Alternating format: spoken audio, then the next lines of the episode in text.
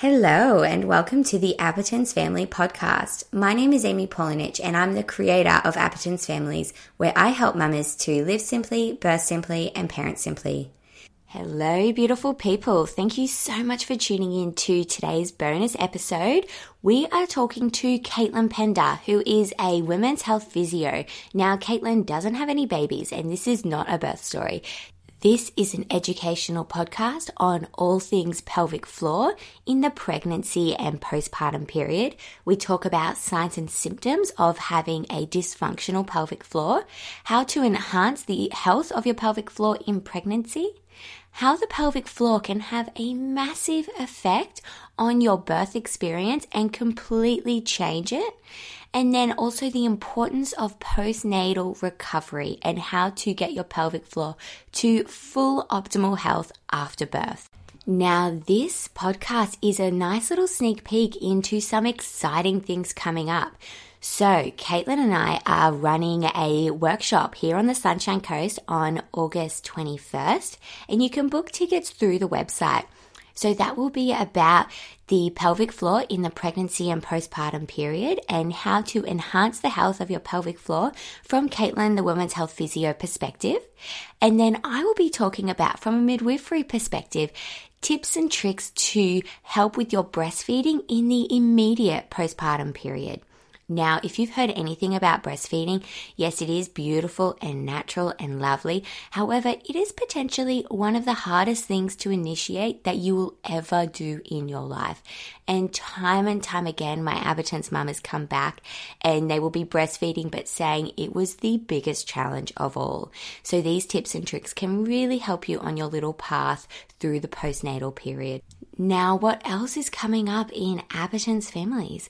We have our pregnancy yoga every Sunday. We have postnatal yoga every Tuesday. Our body balance workshop, which I recommend as soon as you can after twenty weeks gestation to come along to. And that's about every six weeks on a Tuesday evening. And our Appetence birth workshop, which is so much fun. And that is on a Saturday. And it's about every six weeks as well. So you can check out the website to get the exact dates on those. But for now, let's get into this epic episode.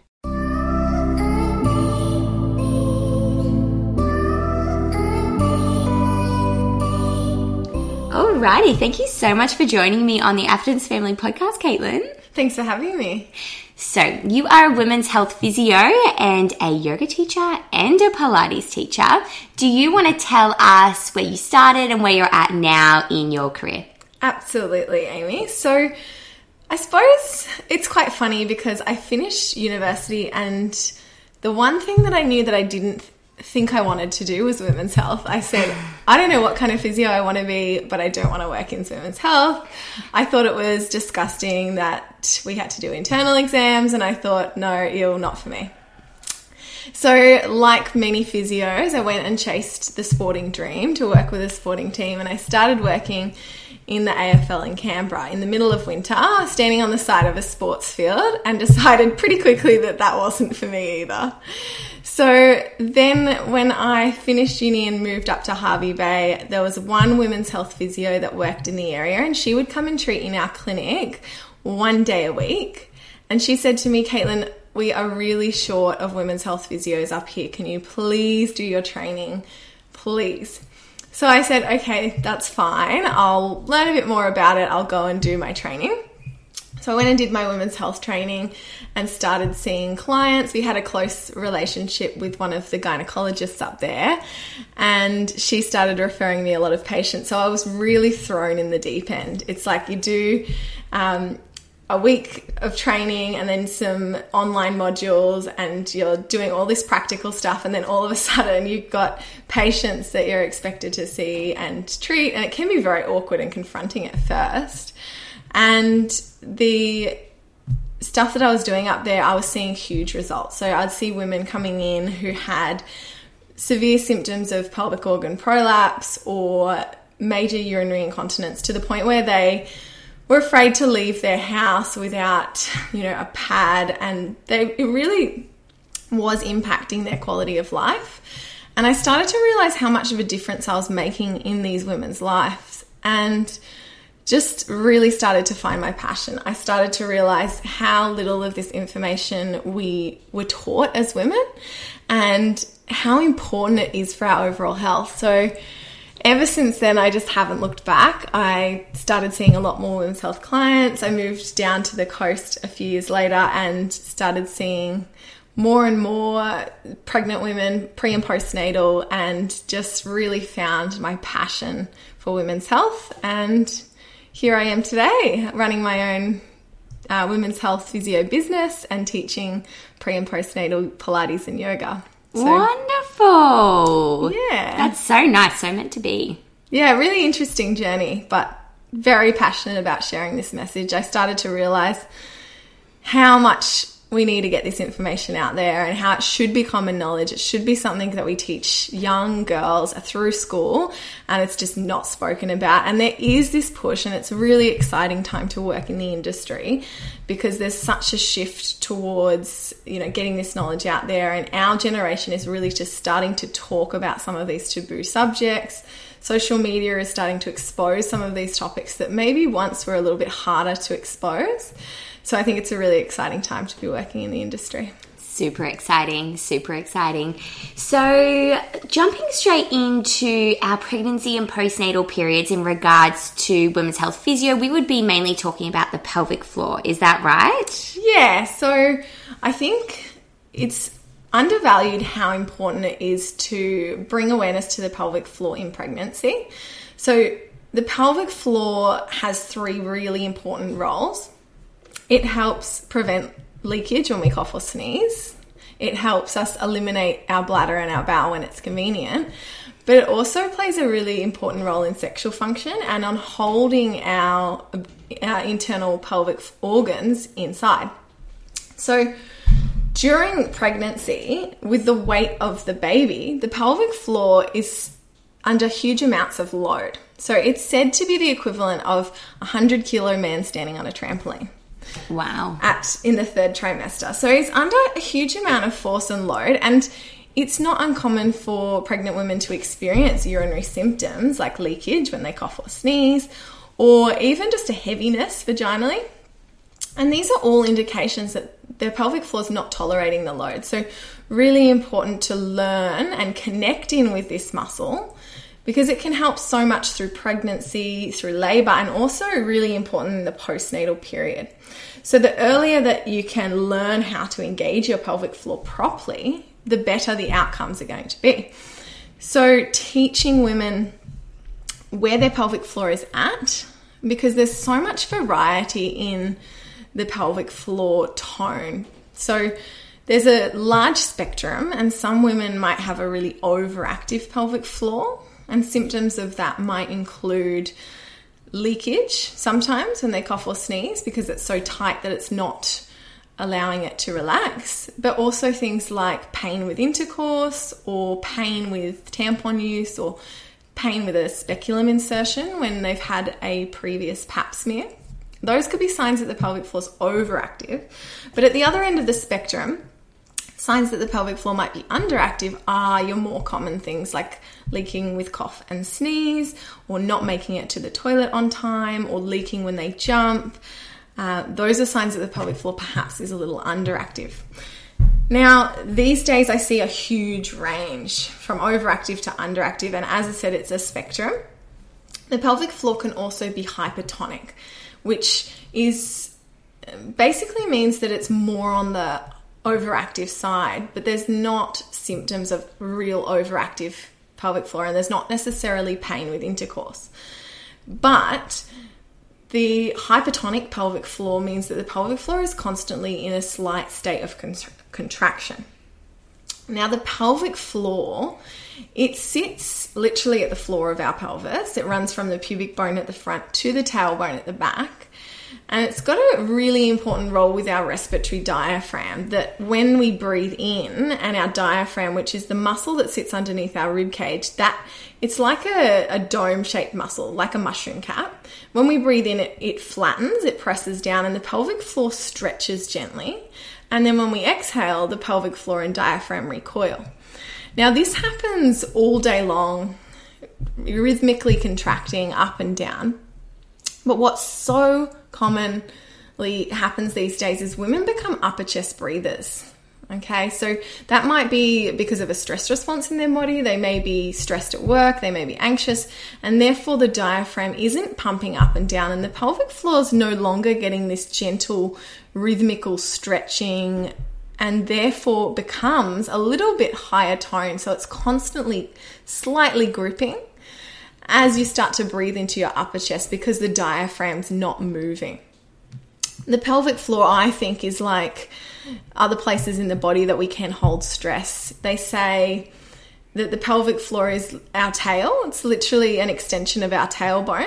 And if you've ever seen a dog when it's stressed or scared, it'll tuck its tailbone under. So sometimes we will grip our pelvic floor without even knowing. And this is where it's really important to become a bit more in tune with it, so that you know when you're gripping your pelvic floor. Just like more commonly women do recognize when they're stressed at work or when they're having a stressful period, they'll start to grip in their jaw, they'll start to tense their jaw, and they'll feel it and they'll know. Or in their upper shoulders, they might be tensing. But the pelvic floor mimics this contraction. It creates this slight constriction and tensing. And then, because it's tense all day long, it doesn't know how to let go, which we'll talk a little bit about the importance of that for labor. But then it's almost as if it's so fatigued, and when we need it to work properly, like through pregnancy, it's not able to contract to its full capacity. And I liken this to, if you imagine walking around with a, let's say, a one kilo dumbbell above your head all day, you're walking around and you're asked to hold it there as long as you possibly can. And then you finally get to put the dumbbell down. Your arm is absolutely exhausted. It's only one kilo, so it's not very heavy, but you've been carrying it around all day long.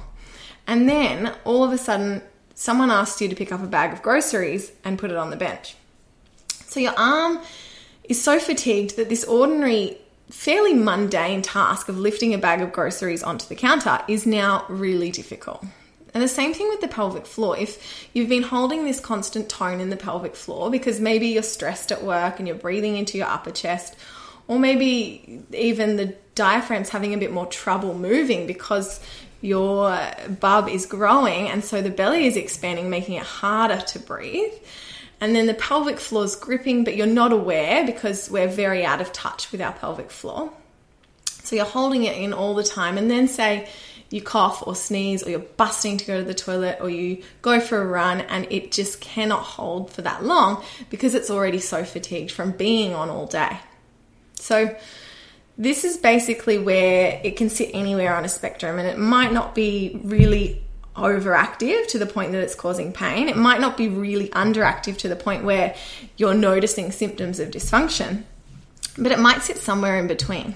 And that's where identifying this early on, um, ideally even preconception, to enable you to identify where exactly in the spectrum your pelvic floor sits, identify whether you're adopting poor breathing habits, whether you're gripping through your pelvic floor through the day, whether you know how to turn the pelvic floor on and off well.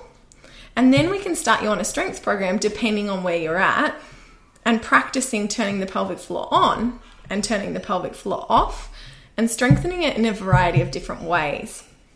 So when we do strengthen the pelvic floor, much like any other muscle in the body, we need to work on function. We need to work on power, on speed, on endurance. We don't just want to turn it on and off. And this is where women's health physios for a long time would just focus on turning it on and turning it off, which is only going to work for a handful of tasks. So if we cough or sneeze, we need the pelvic floor to be able to contract really quickly.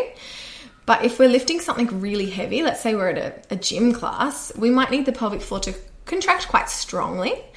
If we're, say, going for a run, we might need gentle tone in the pelvic floor. So it's learning all of these different things. And it's really comes down to the principles of training any muscle. If we went to the gym, we might start with some rep max training to try and increase the overall power in the muscle. But if we wanted to work on endurance, we might, say, go to a Pilates class and do lots of reps with really light weight to, to tone the, the muscle in an endurance capacity. And then if we want to work on speed, we might practice quickly contracting. So overall for pregnancy, I'll bring myself back to the question. I've gone on a little bit of a tangent. Um, for pregnancy, it's really important to identify early where your pelvic floor sits on that spectrum so that you can keep an eye out throughout your pregnancy on how the pelvic floor is going, so that you can become more in tune with this group of muscles. And that will help throughout the pregnancy, delivery, and the postnatal period. Learn how to contract it properly in a variety of different ways, and learn how to contract it functionally so that you can integrate it into what you're already doing. I don't think that, of you know, eventually once you've learnt good pelvic floor contraction, that you need to be separating specific time of your day to only do your pelvic floor exercises. But it can be something that you integrate into what you're already doing. So perhaps you're going to the gym so you can contract the pelvic floor when you're doing bicep curls.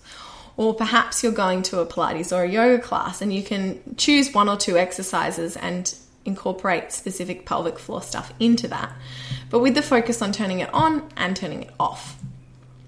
And the final thing is that awareness. So knowing where you're at and then keeping an eye out for any symptoms, of course, of if you're underactive and leaking when you cough or sneeze, and keeping the overall function of the pelvic floor good, which is going to help with recovery of the pelvic floor postnatally. Because as we do exercises and strengthen the pelvic floor, it brings increased blood supply, increased vascular supply, and therefore that's going to help in the long term with healing postnatally. Mm. Definitely, definitely. So in regards to, so women who are pregnant, let's say, for example, who are listening to this podcast, and then they are kind of sus on, you know, do they, is their pelvic floor in good health or is it not? What would they be looking out for specifically? It was the leaking. Um, yeah. So there's the obvious symptoms. So symptoms like leaking when you cough or sneeze, leaking when you jump or run, uh, an inability to make it to the toilet on time without leaking, pain mm. with intercourse, mm-hmm. pain urinating, even constipation can be a sign that the pelvic floor is overactive and having difficulty letting go. Mm. So those are the main symptoms that we're looking out for. But I always recommend a check-in with a women's health physio during pregnancy, because this, for starters, it establishes that relationship uh, because they're going to help guide you into the postnatal period.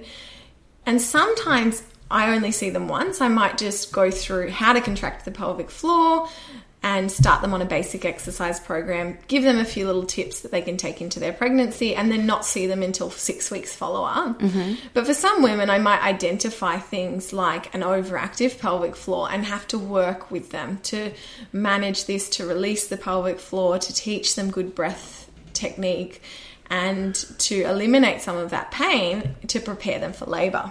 Yeah. Wonderful. So if they're experiencing those symptoms, because some of them do overlap a little bit into what's overactive and what's underactive. So would you say it's best off if they're experiencing those symptoms, they're either high or low on that spectrum, and to come see a women's health physio? Hey, I do recommend just a standard routine checkup in pregnancy, yeah. ideally um, in the second trimester, because that's the only time that we can do an internal exam. But if I do see them in the third or the first trimester, then we can still go through how they can self-assess, mm. and that way they can get started in their exercise program. But the main thing, if you're, in terms of before they see a physio, they can still practice their pelvic floor contraction. It's just really important to focus on the ability to turn it on as much as the ability to turn it off, and make sure that they're focusing on both the on and the off phase, mm-hmm. the contraction and the relaxation. Awesome. So if someone feels like they're kind of nice floating in the middle of that spectrum, um, and they, for whatever reason, can't see women's health physio, maybe can't afford it or whatever, what can they do to maintain that pelvic floor health in pregnancy? So they could just start to integrate a pelvic floor strength routine into their current exercise routine. So mm-hmm. as I said, if they're going to the gym, they might be able to start contracting uh, both muscles, so a co-contraction. So I really like to do it with the pulling motion of either a bicep curl or a row, but they could also add it to, say, leg press or a squat. They might practice different functions of pelvic floor. So they might do, let's say, holding the pelvic floor at fifty percent and then doing three leg press mm. and then relaxing the pelvic floor. Or they might do some maximal contractions with a bicep curl.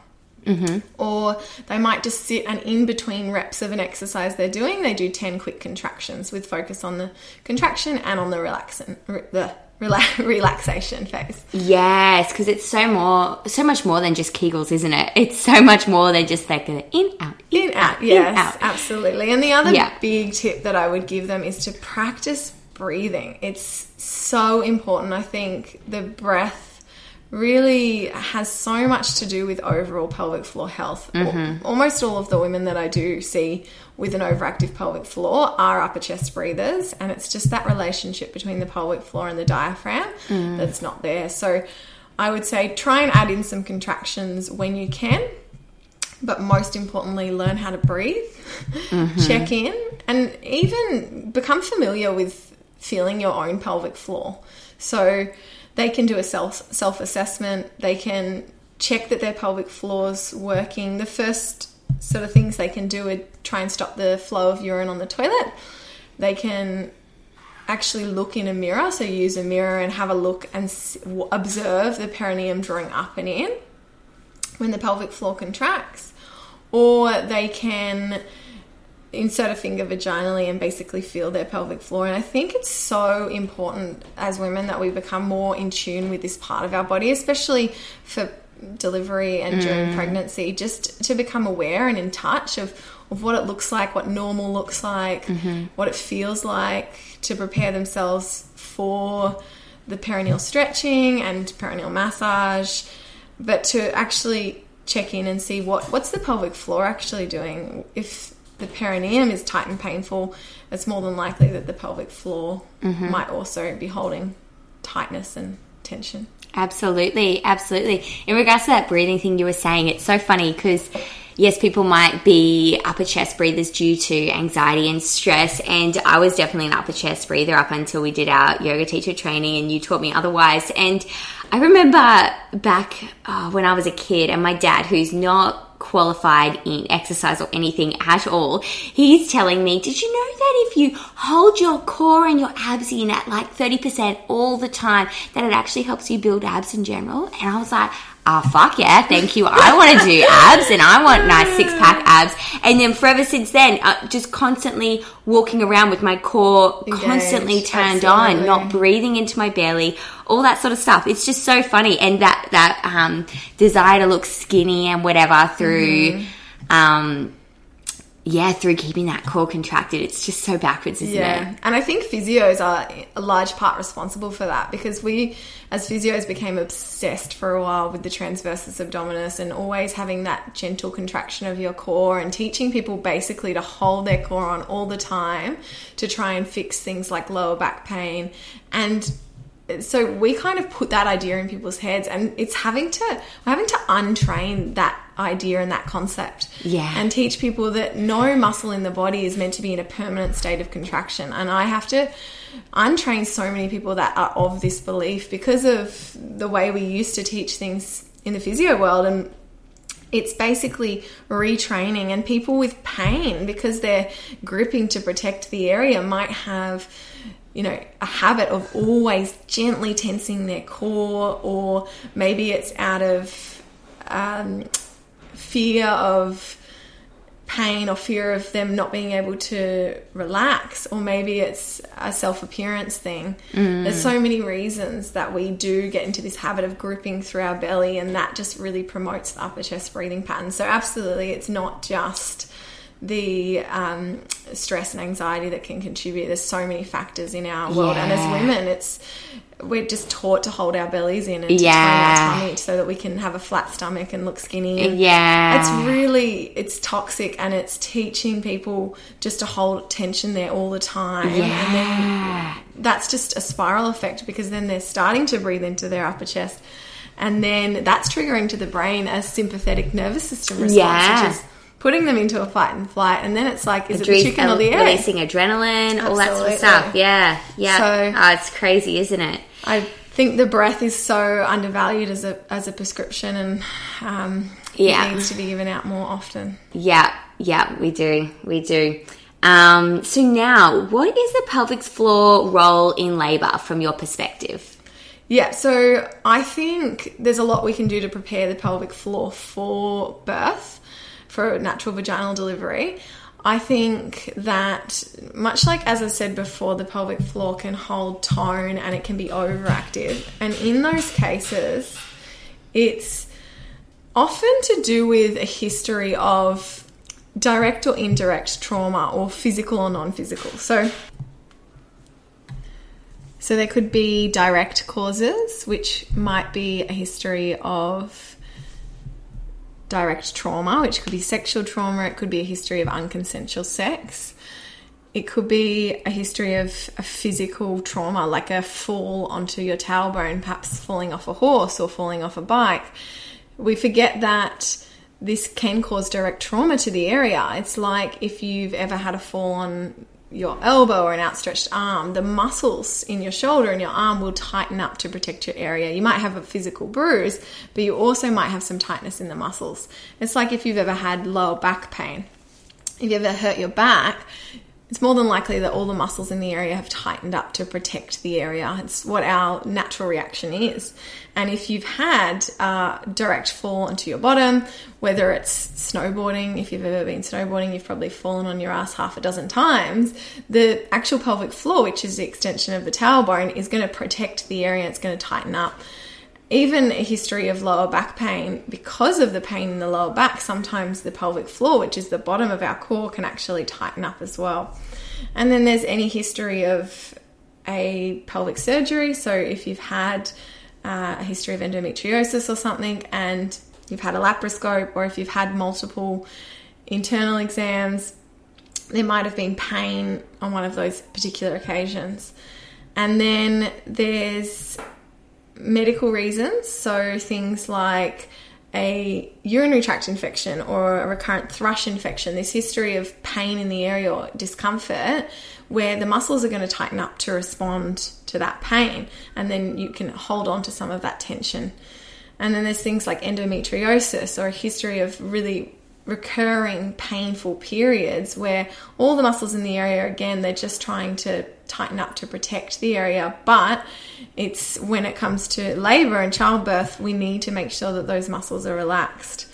So sorry, those things can cause an overactive pelvic floor? Yeah, they okay. can cause, or a hypertonic pelvic floor. They can okay. co- cause some tightness in the pelvic floor, or maybe the pelvic floor might be underactive, but there's still a area of pain. So it's, yes, it can more commonly leads to an overactive pelvic floor, but it could also, they could also have an underactive pelvic floor, but they're storing pain in particular areas. It's like saying, let's just say, for example, if you regularly go for a massage, say, and there's tightness in your shoulder, it doesn't necessarily mean that, like, the muscle can be tight, okay, which you might feel, but the muscle can be loose after a few massages, but still sore to touch. And the same in the pelvic floor. There might be, it might be on all the time, it might be off all the time, but regardless of which one it is, there might be areas of particular pain and tension. And maybe it's because you always ovulated on one side and you always got pain on one side, and that particular side got sore. Or perhaps even, and I see it commonly with people with hip injuries, because the deep hip rotators connect almost into the pelvic floor muscles, they have had pain in that area, and the deep pelvic floor on one side has tightened up to, to basically to protect the hip. So it can be so many different things that we don't consider. It can also be fear, like a fear around intercourse, a fear around pain or stress, an emotional component. There can be a traumatic event or a childhood experience. There's so many different things that can contribute into the pelvic floor, and I think it comes down to, again, that it's that extension of the tailbone. It's where we hold that stress response, and it can respond like any other muscle in the body to any trauma in the past or any specific episode of pain. by tightening up, and then we just forget about it. We just move on. If you were to injure your lower back before you got back into work and got back into the gym and doing things, you might go and get a massage a few times, or you might see a physio a few times. They might do some massage, they might do some exercises, they might release it, they'd get you back to that, you know, that healthy state. Whereas the pelvic floor, we just, we forget about it. We don't do anything. We're so disconnected from this area. We like to keep our private parts so private, we just don't even know about our own. Mm-hmm. So it's the importance of that is that in order to prepare for childbirth, for a vaginal delivery, often midwives will talk about perineal massage and massaging the pelvic, the perineum, in order to stretch the tissue to prepare for the crowning of Bub's head. But what we can do, and I think what we should be teaching and advocating for, is to actually release the whole pelvic floor internally. So if you imagine that the pelvic floor is like a clock, and you've got the pubic bone, sorry, the vagina is like a clock face, and you've got the pubic bone at the top at twelve o'clock and the perineum at six o'clock. Mm-hmm. The pelvic floor, it's like a, a horseshoe shape.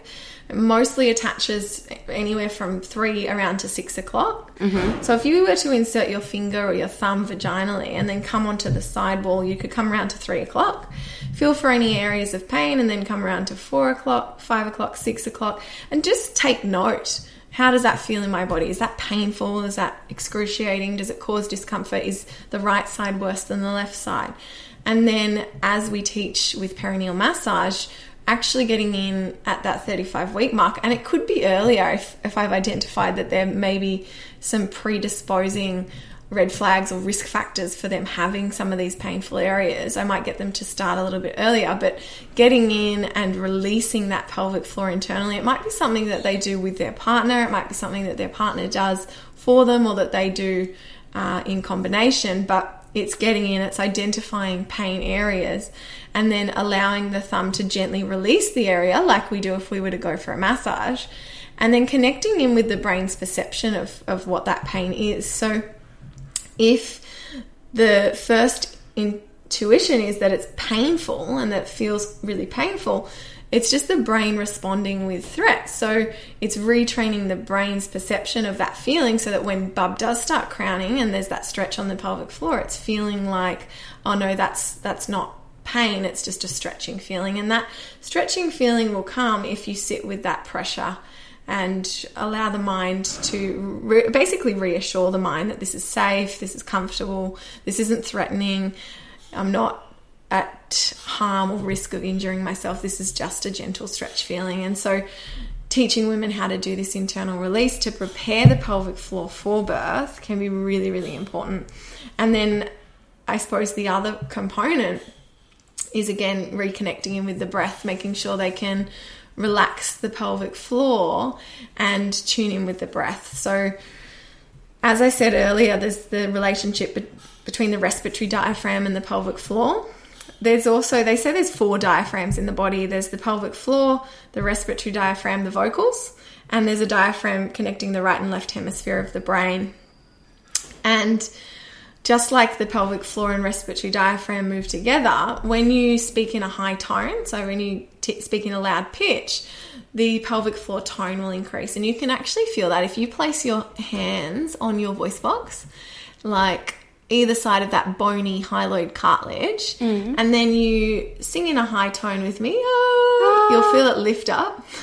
Yeah. And then if you go to a low tone, ooh, oh. You'll actually feel it sink down. You can feel it crazy up and down. Yeah. So women's health physios have done studies where they've actually done internal exams on women, and they've had a look what the effect of, of voice and pitch mm. does on the pelvic floor. And with a high tone voice or a high pitch, it actually increases tone in the pelvic floor. With a low tone, low pitch, it decreases tone in the pelvic floor.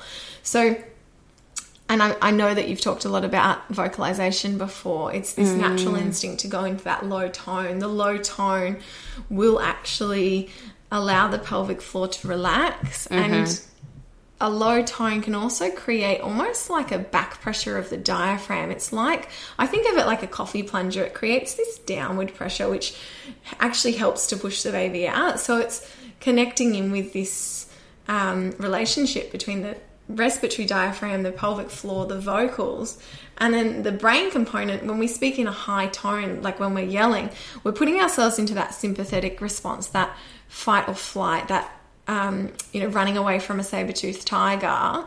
Whereas if you're in a low tone, that low response, you're actually increasing parasympathetic. You're mm. allowing that rest and digest. You're basically reiterating to yourself to stay calm, to stay relaxed.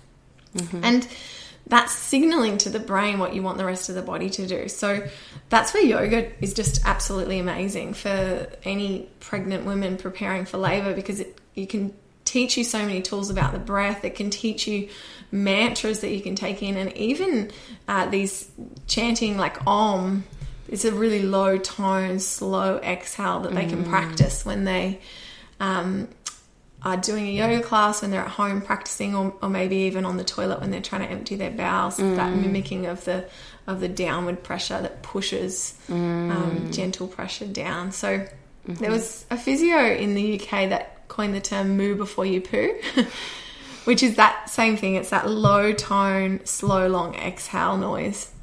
Um, How good. But even in, in yoga, you can use that sort of subtle ujjayi, low...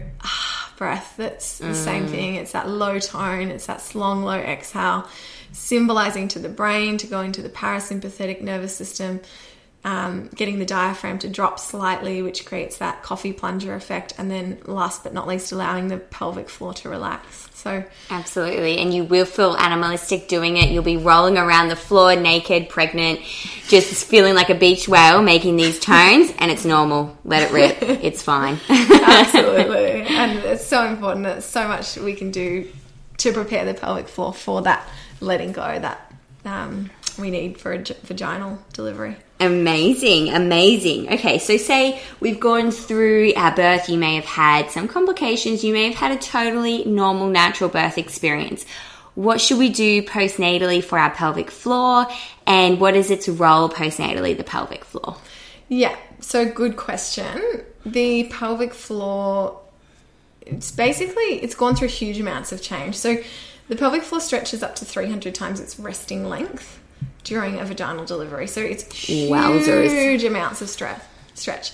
And so there's so so much importance to repairing it, to protecting it, to strengthening it back up. And even for women that have had a cesarean section, it's still important to practice engaging the pelvic floor to prevent dysfunction. And so often I actually see that sometimes there'll be an overactivity in the pelvic floor after cesarean section. And I feel...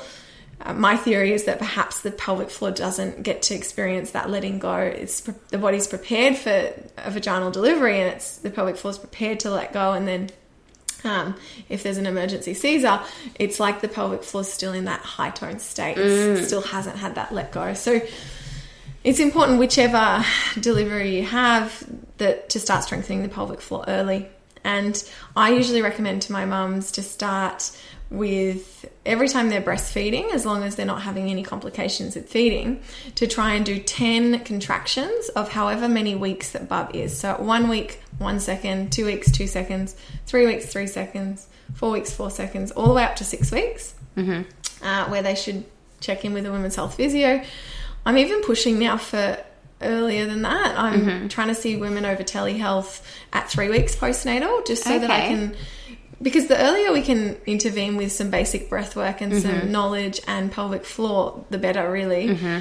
It's for so long I have seen women that wait till that six-week mark and they come to see me and they haven't done a single thing because they've been told not to do anything for six weeks.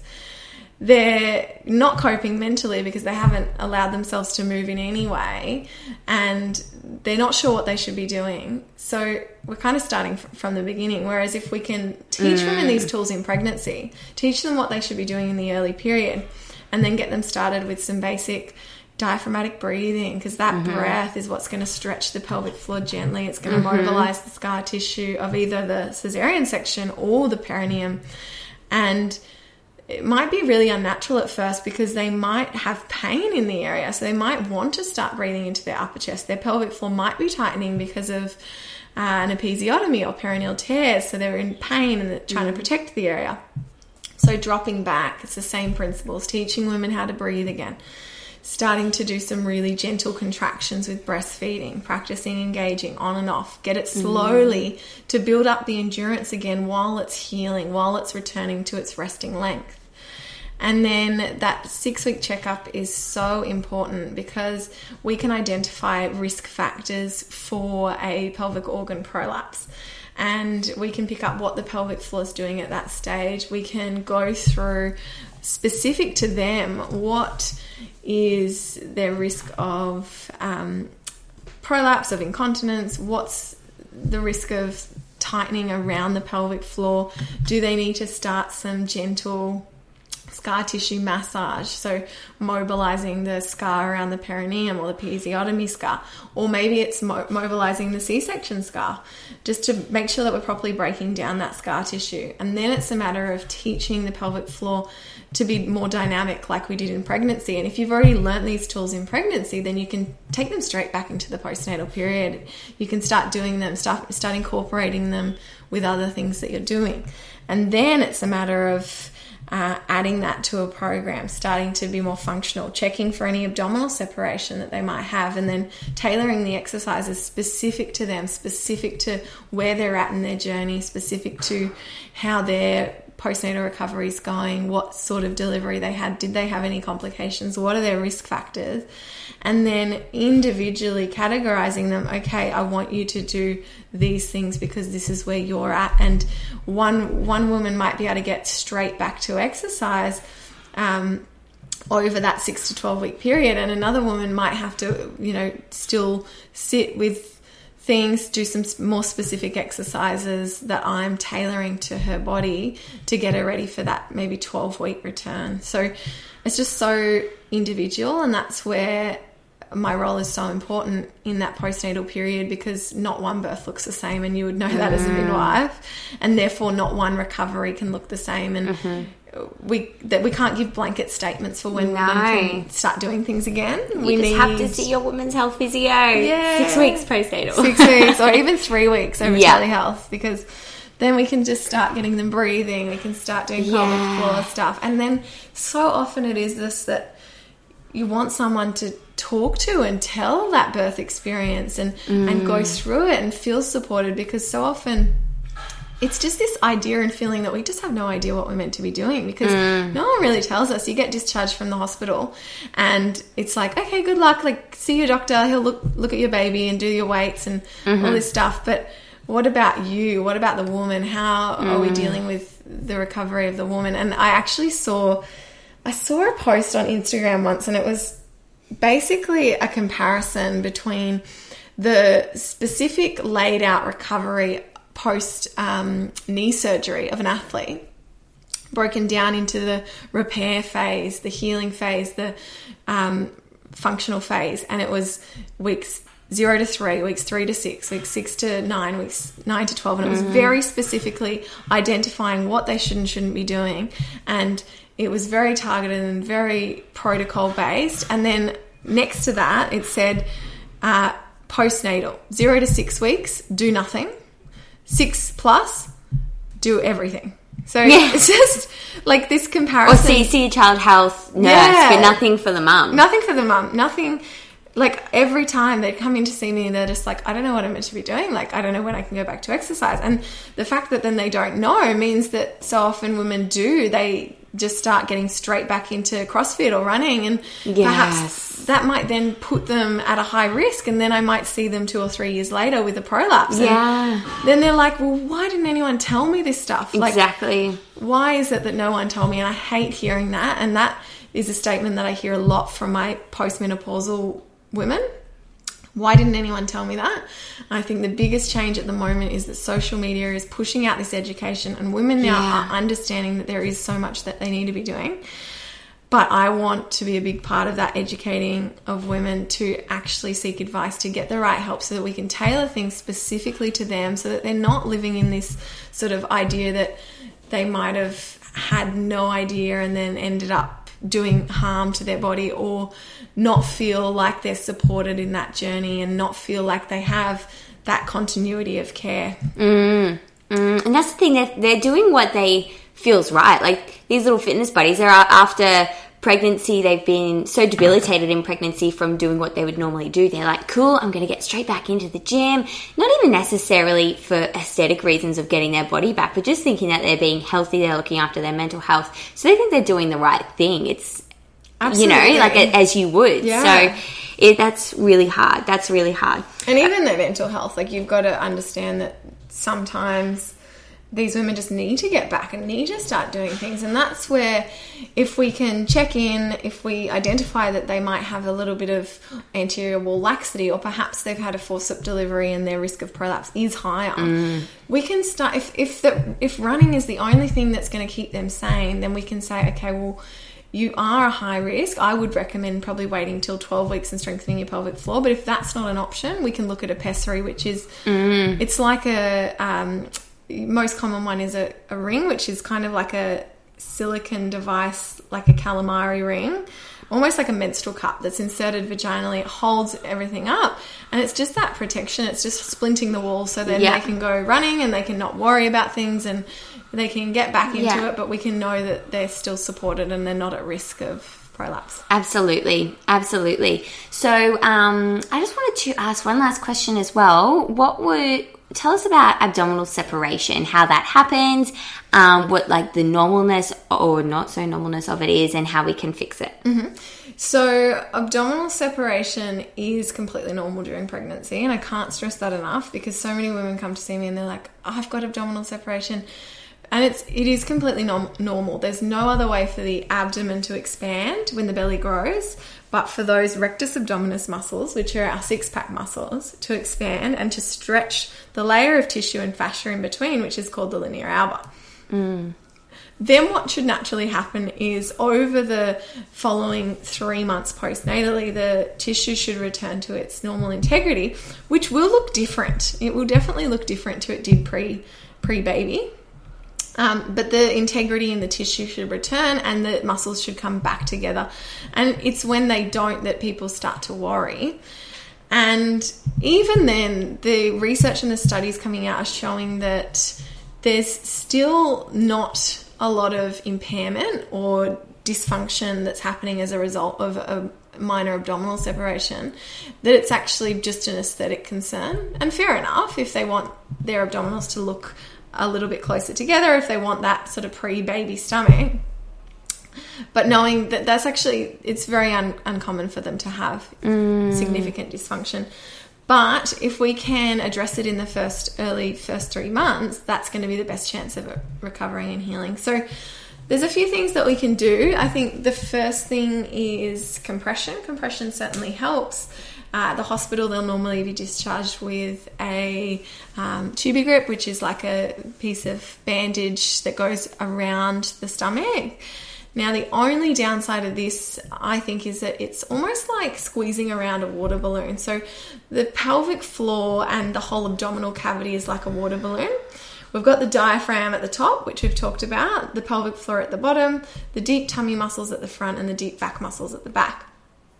So if we place something just around the middle, we're squeezing the middle without giving the pelvic floor that mm. nice support and protection. So that's where things like tights, um, there is a few brands out there that make specific maternity postnatal compression tights, but even just like your sucky and undies from Kmart would suffice. Mm. Like just giving yourself ah. that little bit of extra su- extra support, extra compression, which can be r- quite nice around the perineum as mm. well. Um, and then that support around the um, abdomen, which most women will say feels quite comfortable, and they'll naturally tend towards that tighter clothing. Mm. And that will help to hold the rectus abdominis a little bit closer so it can naturally heal on its own. Mm-hmm. The next thing is managing intra-abdominal pressures, which is really important postnatally. Um, and it's important for the pelvic floor as well. If you imagine squeezing that water balloon, the pressure will normally go to the weakest point. So the weakest point might be at the front, or it might be the pelvic floor. And that, if you imagine if they've got an abdominal separation, their pelvic floor's strong, the weakest point will be in the middle there. And that's when women mm. might get some doming. So making sure that they're not holding their breath, Um, making sure you've got good bowel management. So make sure that you're managing your bowels, that you're not constipated, because straining is like squeezing that water balloon. Mm. And then strengthening the pelvic floor first. Strengthening the pelvic floor will automatically create this co-contraction of the transversus abdominis, which mm. will help. And then we can start adding in things um, like gentle head lifts and leg lifts, depending on where they're at and how their breath control is. Awesome. Yeah. Awesome. Do you think in pregnancy, doing some gentle core work can be helpful for reducing abdo separation? Yes, I think, well, I strongly recommend not to do concentric, so shortening work of the rectus abdominis, mm. okay, which if you imagine the rectus abdominis runs from the bottom of the chest bone down to the pubic bone. And when that starts to stretch, it pulls apart. So then if you do something like a sit-up or a head lift, the muscles will pull from the origin to the insertion and it will actually pull apart. Mm. So that can lead to, I guess, increased risk of separation if mm-hmm. you're doing that sort of activity. Mm-hmm. Whereas the muscles like the obliques, which run across the body from hip to um, opposite rib, mm. they will actually provide a compressive nature. Yes. So if, if we're strengthening them, they'll pull across and they'll actually draw in. So some gentle contraction and relaxation of Um, our obliques, some strengthening of the pelvic floor. I think that all can help, absolutely. And it can awesome. help more than anything prevent uh, things like pelvic girdle pain that is yeah. common during pregnancy, because we can strengthen all that. It'll provide that extra support, that extra compression um, that we often need taking into that third trimester if there's a little bit of increased uh, ligament laxity in the tissue in the pelvis. So Absolutely, absolutely. Um So I had this lady once back in my early days of midwifery, and she was just postnatal, like had her baby a couple hours ago. And it was literally like her rectus abdominis had fallen to the sides and you could see her bowel and everything in her belly, and it was just moving. Her belly was involuntary moving with the bowel. So what happened there was that her linea alba had literally separated completely, not just stretched, or what do you think of that? Yeah, so when we assess a rectus um, diastasis, which is abdominal separation, we look for the tissue integrity, and there's definitely different lines of fascia, and sometimes if it is, usually I don't see this unless it's um, you know, maybe the third or fourth baby, or maybe they've had twins, or maybe there was some major stretching um, to get that kind of level of stretching. But mm. what I will assess is the integrity of the tissue underneath my finger. So at first, um, there's different stages of integrity. So what you were seeing is that the tissue had really stretched out to the point that there was probably only a very thin layer of fascia. It's It was still connected, but mm-hmm. it stretched so much to the point where, yeah, the, rect, the rectus abdominis muscles are sitting more uh, laterally, more to the sides, and what we're sitting is a, seeing is a thin layer of fascia that sits basically over the top of the Um, abdominal organs. There's still going to be a layer of a thin layer of transversus abdominis though underneath. Mm. So our rectus abdominis are our superficial abdominal mm-hmm. muscles, so they're our six-pack muscles. Underneath uh, we've got our transversus abdominis, so yeah. you will see the stretching, the thinning of the fascia, and then a thin line of transversus, and then underneath that you might see and feel a little bit of bulging or movement, sometimes right around the umbilicus. Um, mm. Umbilical hernias are not uncommon postnatally, mm. and that's when you actually will get a protruding, a bulging out of, mm. that's where there is a hole in the fascia essentially. Okay. And that's, sometimes you can see a little bit of protruding mm. internal abdominal organ or internal whatever's mm. in there. And that can get worse if they've been pushing, or if they're holding their breath, if they're constipated. There's yeah. lots of things. If they're trying to sit up without rolling onto their side, all of these things just create that extra pocket. So it could have been one of either of those things mm. that you saw then. Yeah. Interesting. Interesting. Well, thank you so much for joining me on the Appetence Family Podcast. Thanks for having me. Pleasure having you. And that's a wrap to our episode with Caitlin. Thank you so much for listening. I really hoped you learned a thing or two as well. I know I definitely did. So if you fall into that category we discussed where you're second trimester or you are postnatal, to have an appointment at three to six weeks, I really recommend going to see Caitlin. She is just epic at what she does. You can book a consult with her either on her website, which is w w w dot her women's health dot com, or on her Instagram, which is her full stop women's health. Um, She does local Sunshine Coast appointments as well as online appointments as well, which are fantastic because they're all super individualized to the specific woman and what she's experiencing. And if you are interested and you're a local on the Sunshine Coast, reminding you that we both have a workshop coming up together on the twenty-first of August. So if you want to learn more about the pelvic floor and you want to learn about the immediate postnatal breastfeeding tips and tricks as well, I really recommend you tuning into that. Alrighty, catch up with you later.